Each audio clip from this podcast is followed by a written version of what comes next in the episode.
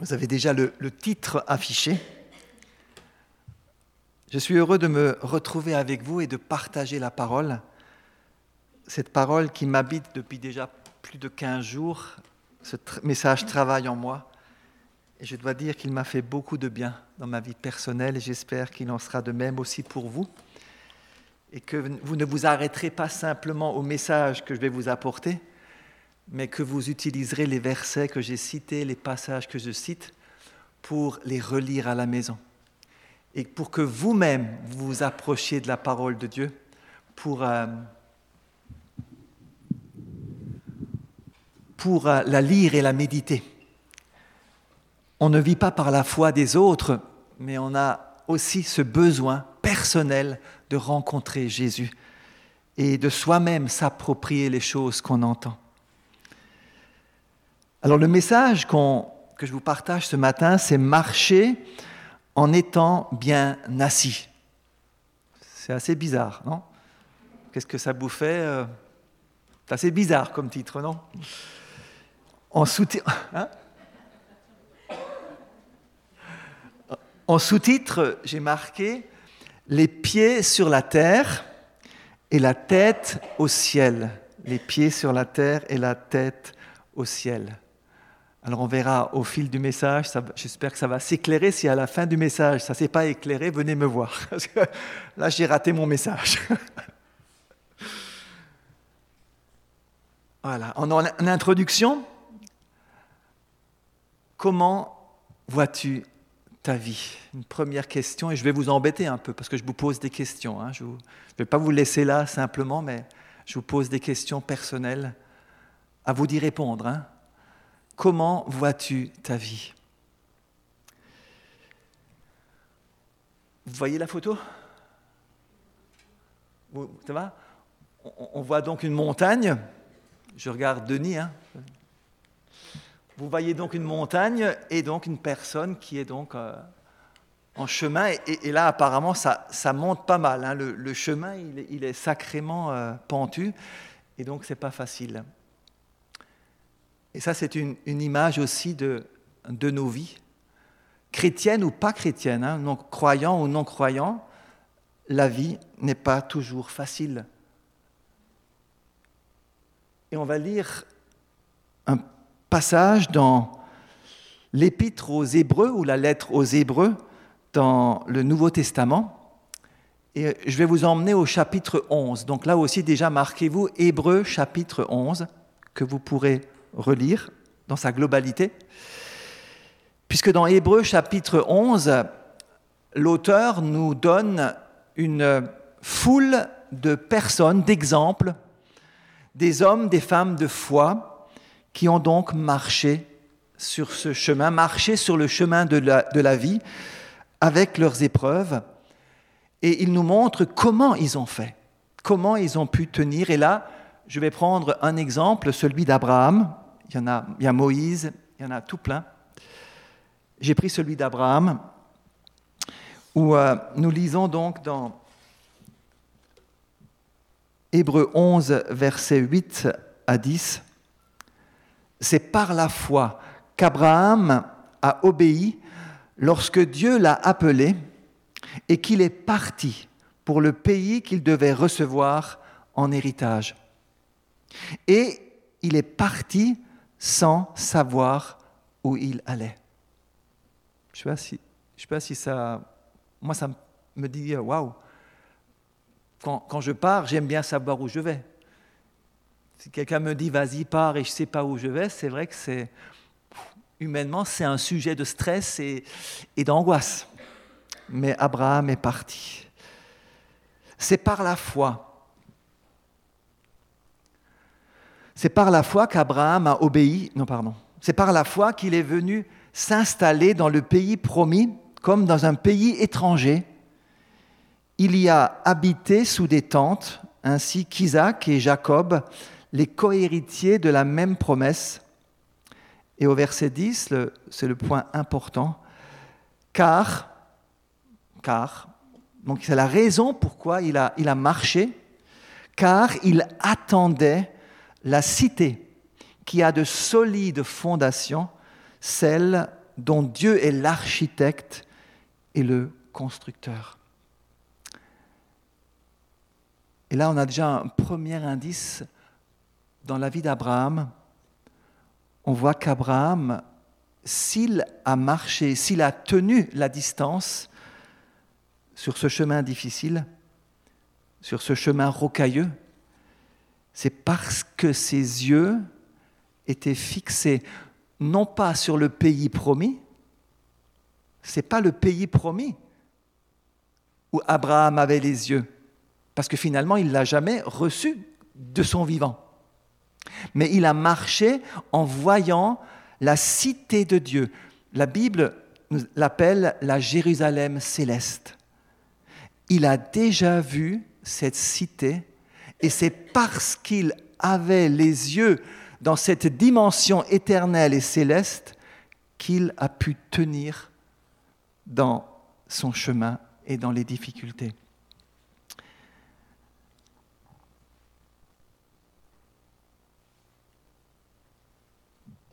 De deux tailleurs de pierre à Abraham. Voilà une, histoire de deux tailleurs de pierre il y a fort longtemps, deux hommes travaillaient tous les deux dans la même carrière, où l'on fabriquait des pierres en grès des Vosges. Leur travail était dur et pénible. En leur posant la question Que faites-vous? leur réponse fut totalement différente. Le premier était triste et morose complètement abattu, découragé. Il répondit, je fais des pierres et des pierres et encore des pierres. Voilà la seule chose que je fais. Le second, au contraire, était enthousiaste et plein de vie. Il répondit, je fais des pierres pour la construction de la cathédrale de Strasbourg. Quand je pense que les pierres que je taille ici et maintenant seront utilisées pour la construction de cet ouvrage magnifique et grandiose qui va défier le temps, je suis rempli de joie et de reconnaissance de, ce qu'il m'est donné de faire. Ces deux tailleurs de pierre ne voyaient pas leur vie de la même manière. Comment voyons-nous notre vie, sa finalité, son issue? La manière de voir notre vie va déterminer la manière dont nous allons la vivre. La manière dont nous voyons notre vie va déterminer la manière dont nous allons la vivre. Ces deux tailleurs de pierre avaient les mêmes difficultés, l'un et l'autre. Pourtant, leur regard était totalement différent et leur manière de vivre leur, vie était effectivement totalement différente. Et Abraham, lui, ben, lui aussi, n'a pas connu que des moments faciles sa vie n'a pas toujours été euh, un long fleuve tranquille. Il a eu aussi des moments difficiles de doute, de questionnement, parce que les promesses de Dieu n'arrivaient pas euh, aussi rapidement qu'il pensait. Mais il a continué sa marche, il est resté en marche parce qu'il avait les yeux au ciel. Il marchait les pieds sur la terre et la tête au ciel. Dieu a quelque chose en vue de meilleur pour nous. Dieu a quelque chose de vue en meilleur pour nous. Et à la fin de ce chapitre 11 de, l'Épître aux Hébreux, comme, conclusion, voici ce qui est écrit. Tout cela, donc tous ces témoins qui sont cités dans ce chapitre, bien qu'ayant reçu un bon témoignage grâce à leur foi, n'ont pas obtenu ce qui leur était promis. Car Dieu avait en vue quelque chose de meilleur pour eux. Ainsi, ils ne devaient pas parvenir sans nous à la perfection.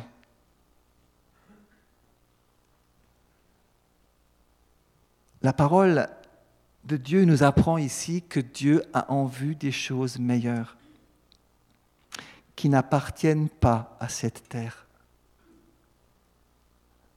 Dieu a cherché et appelé Abraham pour l'emmener au-delà des choses de cette terre. Il l'a arraché à ce monde éphémère et corrompu pour le faire entrer dans son royaume glorieux et éternel.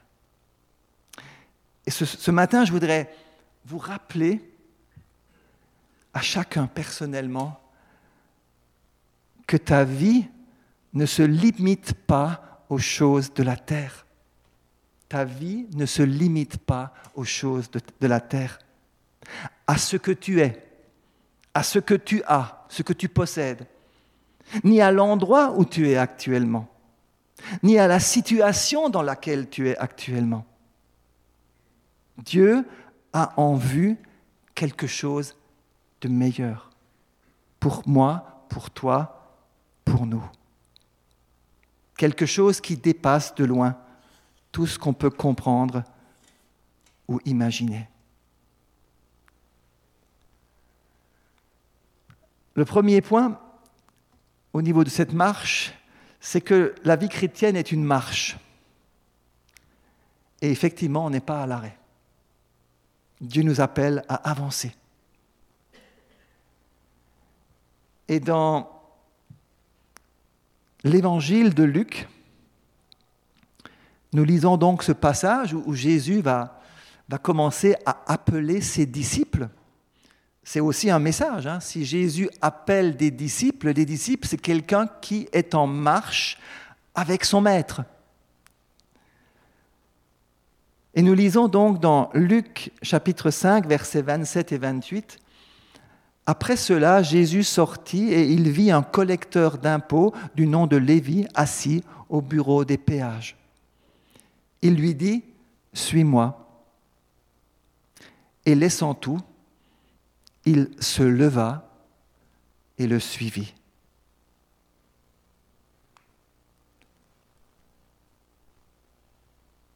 Le disciple de Jésus se lève et se met en route. Lors de l'étude biblique que nous avions euh, la dernière fois, on a étudié le passage où où Jésus appelle Lévi ou Matthieu, c'est la même personne. Et à un moment donné, une personne m'a fait cette remarque, je me sens très proche de Lévi. Jésus a fait la même chose avec moi. Il m'a dit, viens et suis-moi. Elle sourit, elle a compris. La vie chrétienne est une vie en mouvement. Elle n'est pas une vie statique où je reste assis dimanche après dimanche sur ma chaise pour écouter simplement le culte, où je suis simplement assis aux études bibliques. Non, c'est une vie en mouvement, où Dieu me demande de m'impliquer tous les jours de ma vie. Abraham et Lévi ont connu une expérience similaire. Ils ont tous deux quitté leur position statique et passive pour s'engager de manière active dans le chemin que Dieu leur avait ouvert. Dieu appelle des pécheurs, pas des justes, on l'a vu dans l'évangile de Marc, Dieu appelle des pécheurs. C'était impensable à l'époque pour des grands religieux.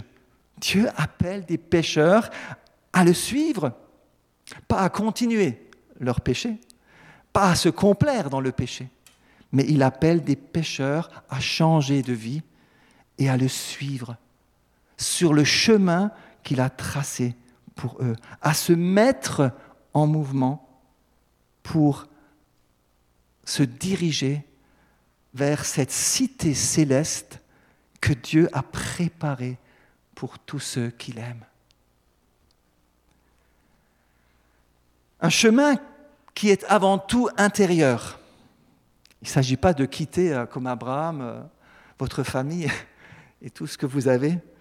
C'est avant tout un chemin intérieur. Parce que Dieu veut notre cœur plus que toute autre chose. Et nous lisons dans le Proverbe 23, Proverbe chapitre 23, donc c'est dans l'Ancien Testament, Proverbe 23, chapitre, euh, verset 26, où il est écrit, Mon fils, donne-moi ton cœur, et que tes yeux prennent plaisir à mes voix. C'est mon cœur que Dieu veut en premier. Pas ce que je suis ou ce que je fais ou ce que je vais produire, mais mon cœur. Que je lui abandonne tout mon cœur, toutes mes passions, toutes mes pensées, toutes mes émotions, tout ce que je suis, toute ma volonté, et que je lui consacre tout ce que je suis, que je le laisse régner dans mon cœur, toutes mes pensées, et que je lui consacre toute ma vie.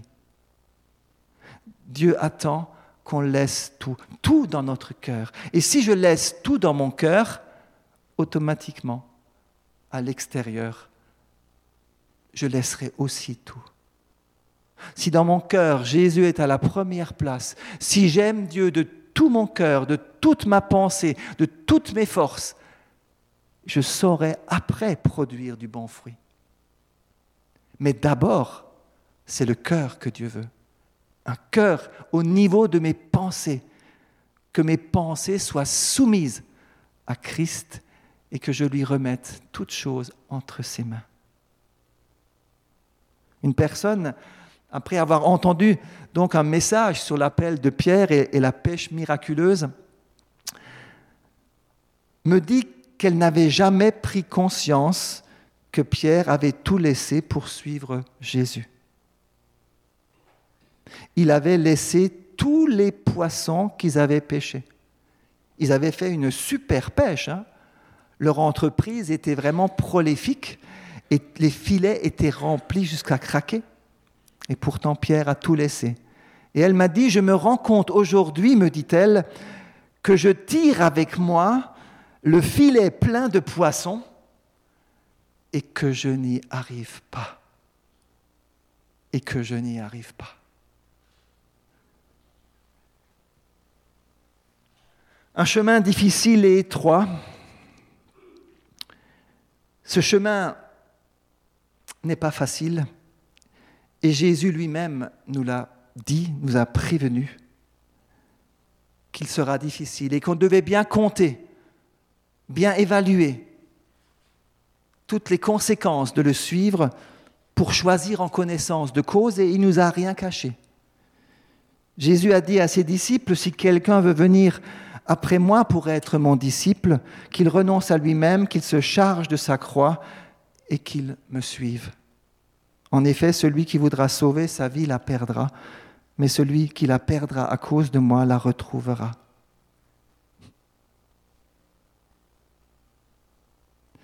La vie chrétienne est souvent présentée de manière idyllique, comme un conte de fées merveilleux, où on nous dit, euh, avec Jésus, toute ta vie va bien se passer. Tout va bien se passer maintenant avec Jésus. Tu seras béni et comblé par Jésus. Alors, cette affirmation est vraie. Mais où est le problème? C'est qu'il manque une partie importante de l'enseignement de Jésus. Il manque le côté souffrance. Et dans les évangiles, Jésus a insisté sur cette souffrance. Il n'a rien caché. Il nous a parlé des souffrances, des difficultés, des luttes, des chutes, des doutes, de l'abattement, du rejet, et de la persécution que nous rencontrerons inévitablement sur ce chemin. avec un ami chrétien, on avait passé un, moment à réfléchir à, la vie chrétienne. On avait pris une semaine ensemble pour euh, étudier, être ensemble et étudier la parole pour avancer avec Dieu. Et Dieu nous avait parlé de la souffrance. On avait eu ce, thème-là. Et à un moment donné, à la fin de, notre méditation, on était arrivé à, une phrase, une phrase qui nous avait beaucoup encouragé et qui me revient, qui me revient encore très souvent et qui résume bien la vie chrétienne. C'est beau, mais c'est dur. C'est beau, mais c'est dur. Et c'est vrai que c'est une réalité dont on ne peut pas ignorer. Il faut avoir la totalité du message de Christ pour être préparé aussi à la suite. Alors comment allons-nous pouvoir surmonter cette dureté tout en continuant à marcher avec Jésus?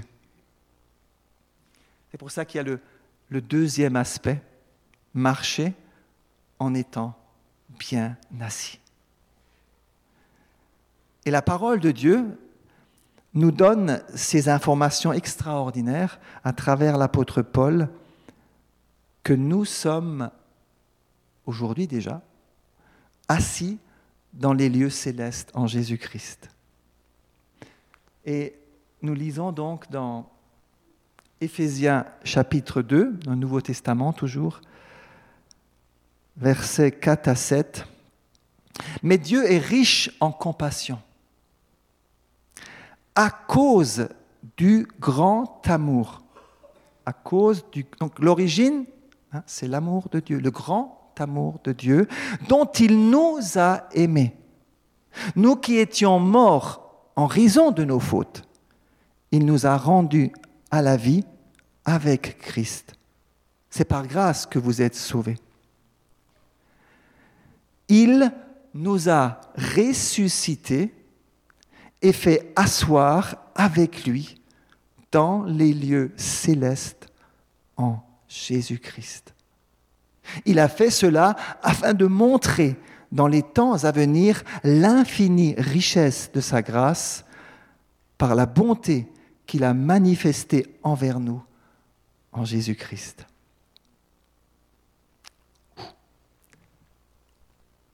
Là, nous avons vraiment une information, une vérité extraordinaire que nous livre l'apôtre Paul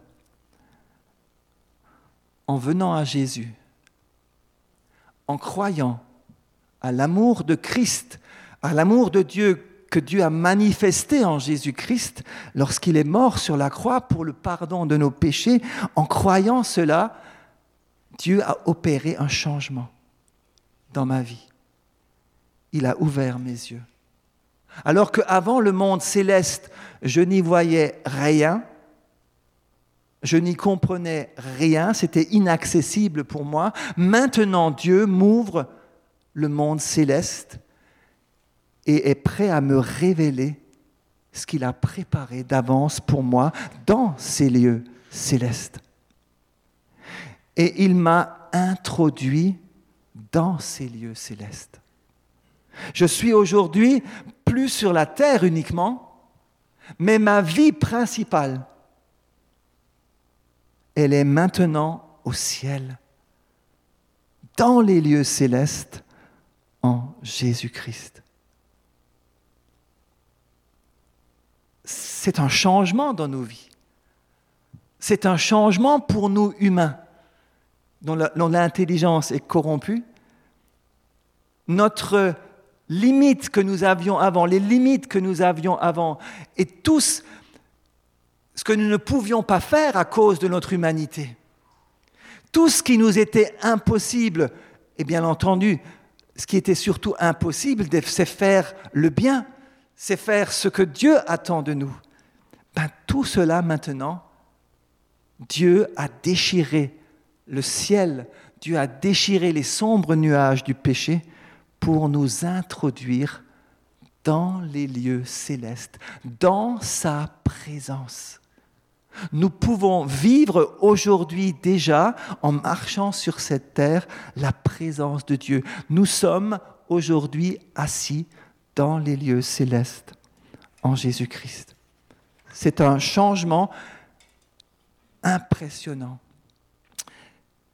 qui doit m'amener à bouleverser ma vie, à changer tout ce qui est en moi pour recevoir maintenant cette nouvelle réalité pour moi. La position dans laquelle Dieu m'a placé, c'est la plus élevée qui soit, au-dessus de tout, au-dessus de tout. Dans l'épître aux Éphésiens, dans la lettre aux Éphésiens, Paul nous révèle où est assis Jésus, où Dieu a élevé Jésus. Et nous lisons dans Philippiens chapitre 2 verset 9, nous lisons, c'est aussi pourquoi, donc après s'être humilié, après que, que Jésus a accepté de devenir un homme, d'être un simple homme, lui le Fils de Dieu, d'avoir accepté la croix, de mourir pour de pauvres pécheurs, après cela, ben c'est pourquoi Dieu l'a élevé à la plus haute place et lui a donné le nom qui est au-dessus de tout nom.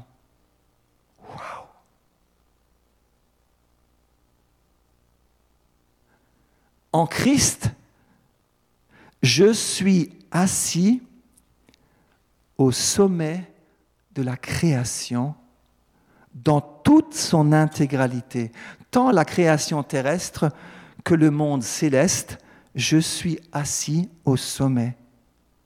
Je domine, je surplombe toute la création. Impressionnant pour chacun de nous. Vraiment impressionnant. Et cette position que, m'offre Dieu d'autorité, de puissance, est une position de repos et de sécurité. Pourquoi? La première question, c'est pourquoi être assis? Parce que, en tant que bon Alsacien, on va se dire, mais celui qui est assis, il ne travaille pas. Ce n'est pas normal ça. Il faut travailler. C'est les fainéants qui sont assis. Non Hein Oui, c'est les fainéants qui sont assis. Ça, c'est la pensée humaine. Hein. Il faut travailler pour être quelque chose. Avec Dieu, c'est pas pareil.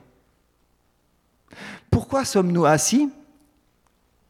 Tout simplement parce que nous n'avons rien fait pour avoir cette position.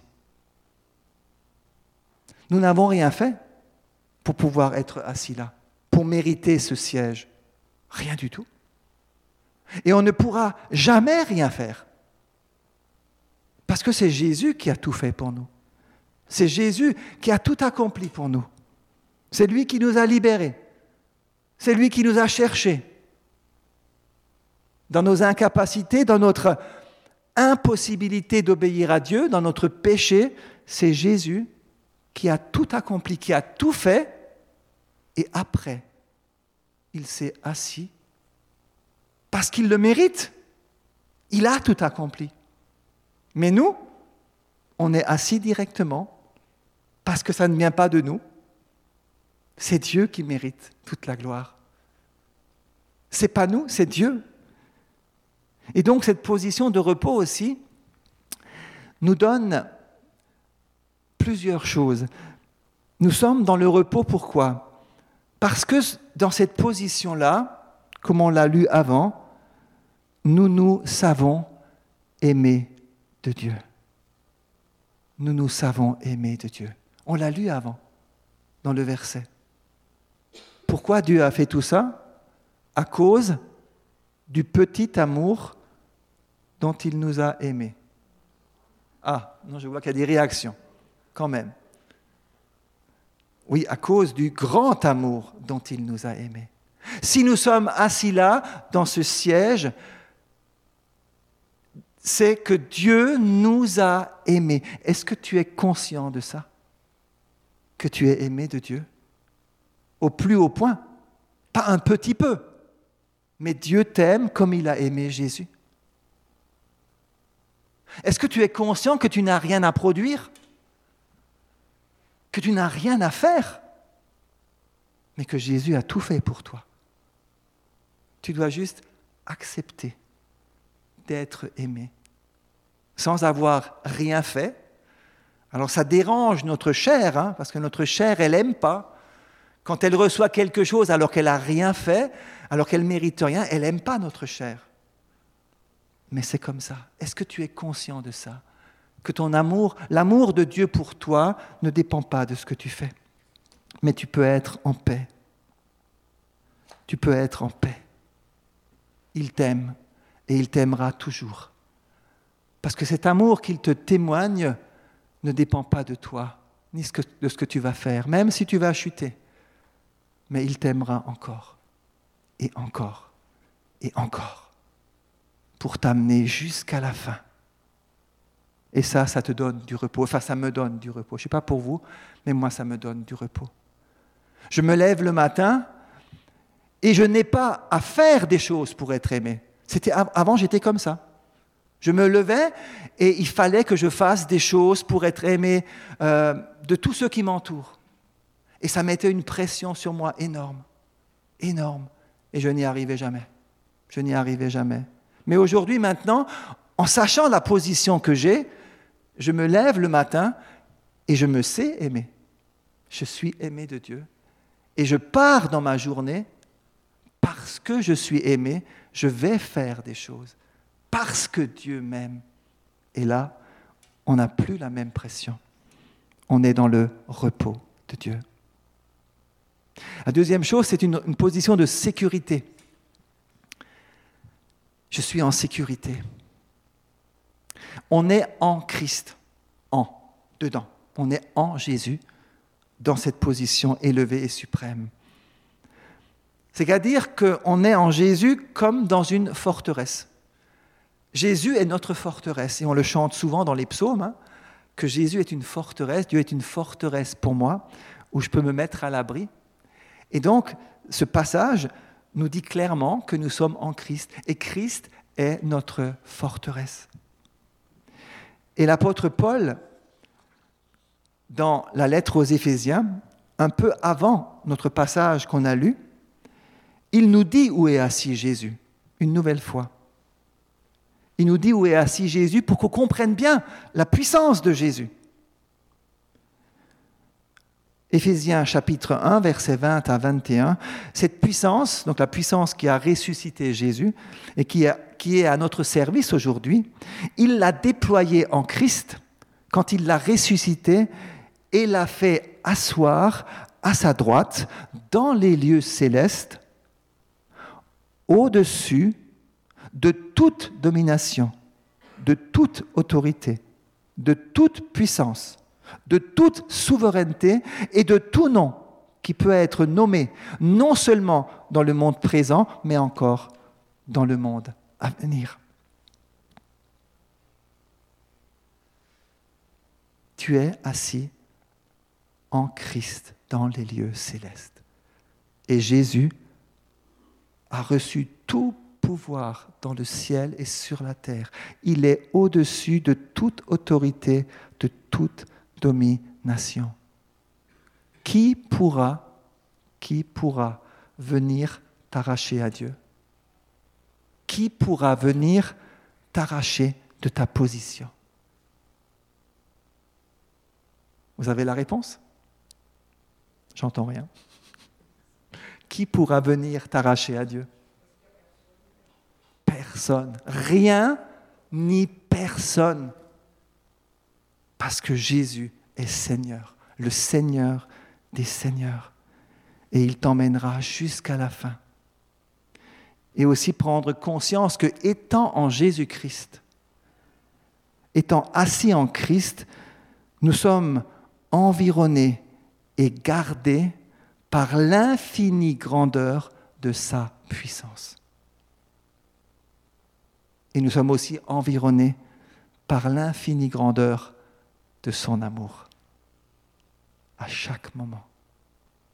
Même dans nos épreuves, même dans tout ce que nous allons vivre. Le troisième point, c'est attachez-vous aux réalités d'en haut.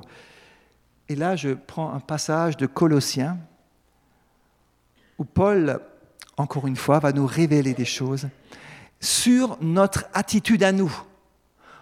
Dieu a fait des choses où nous n'avons rien à faire et où nous ne pouvons rien faire ni rajouter. Mais maintenant, Dieu nous demande de faire des efforts. Dans sa grâce, Dieu nous demande, il veut nous impliquer. Nous sommes en marche. On n'est pas inactif, mais Dieu veut nous impliquer dans ce chemin avec lui.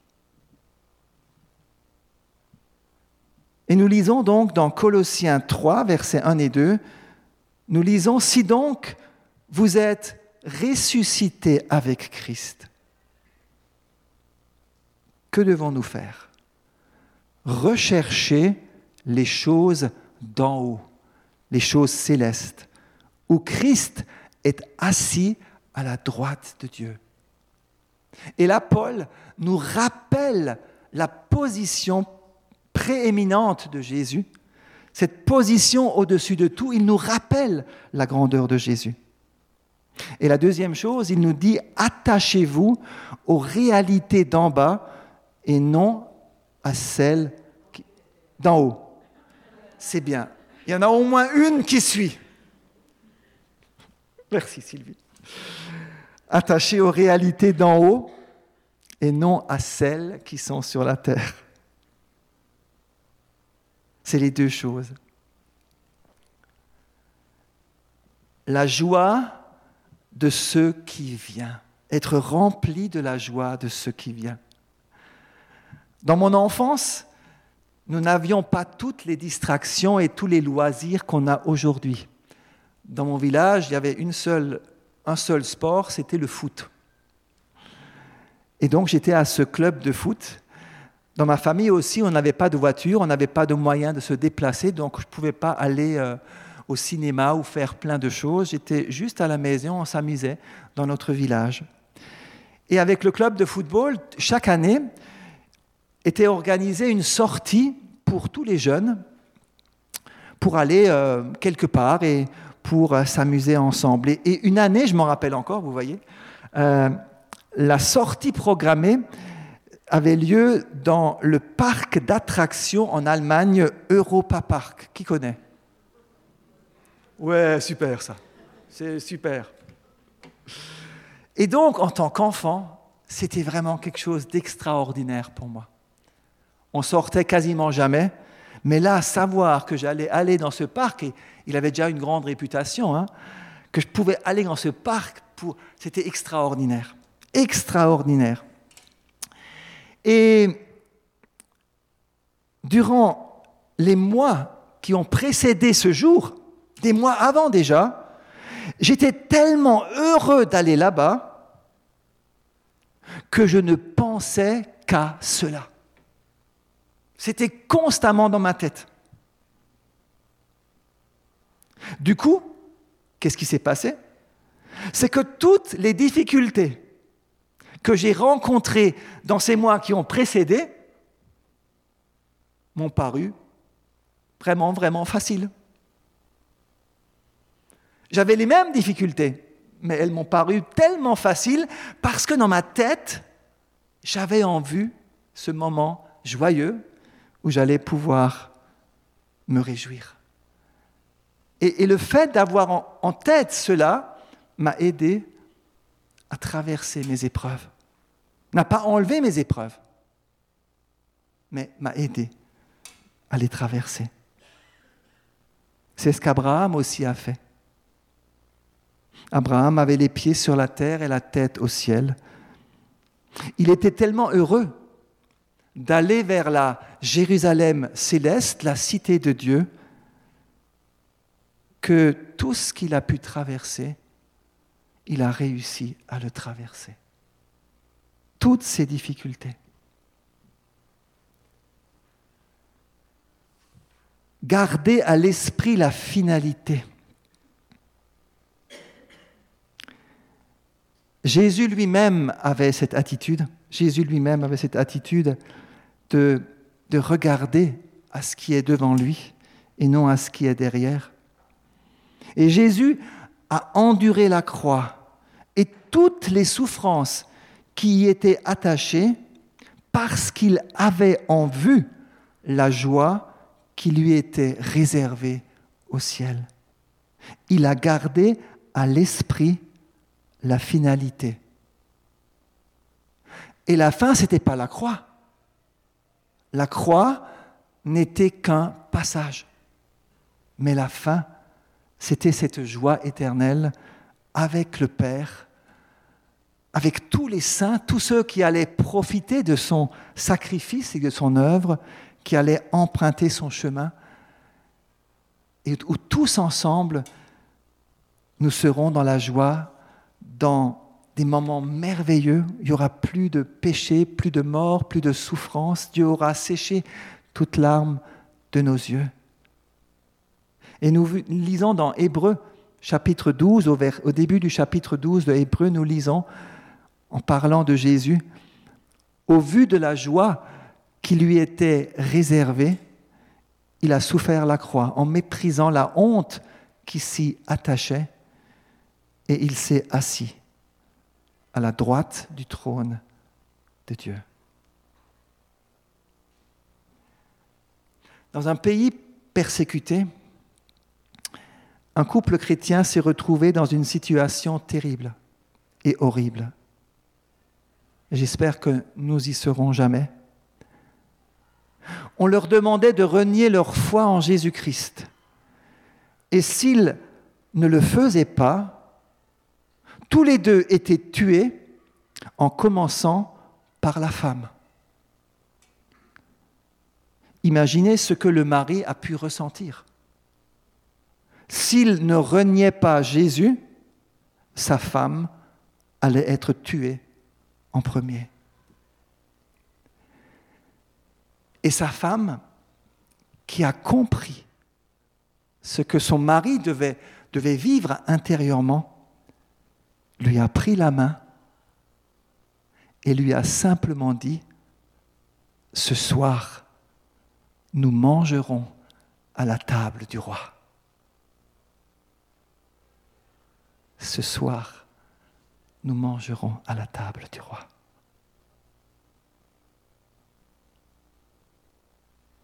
Elle avait les yeux au ciel.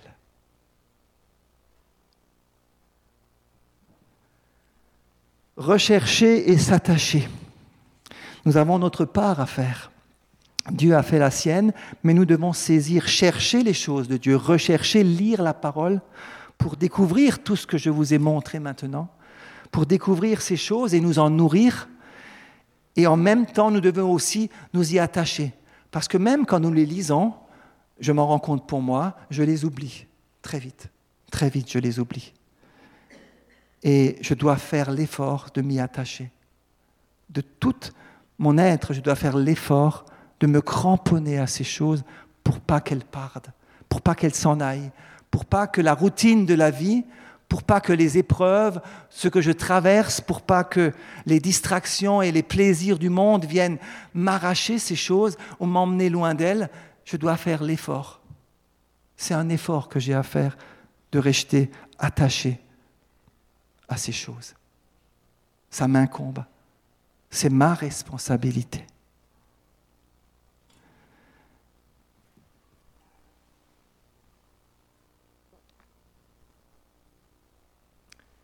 Et en conclusion, je vais terminer par cet appel, regarde en haut, regarde en haut.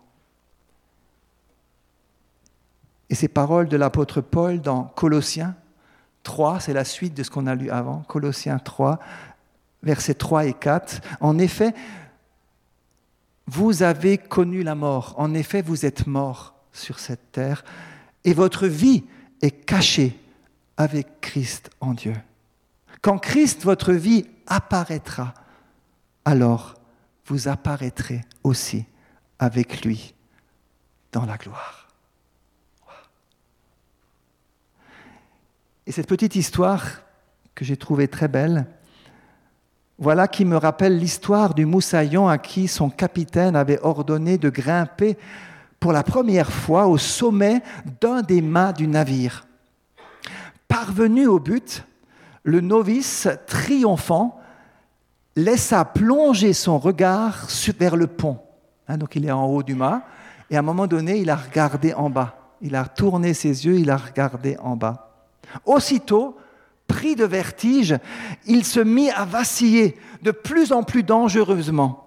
Lorsque, sur le pont, sur le point de lâcher prise, il entendit la voix rugissante du capitaine lui lancer un tonitruant Regarde en haut L'apprenti marin s'empressa d'obéir et comme par enchantement, son affreux tournis cessa à l'instant. Comment vois-tu ta vie? Quelle est sa finalité? Où es-tu assis?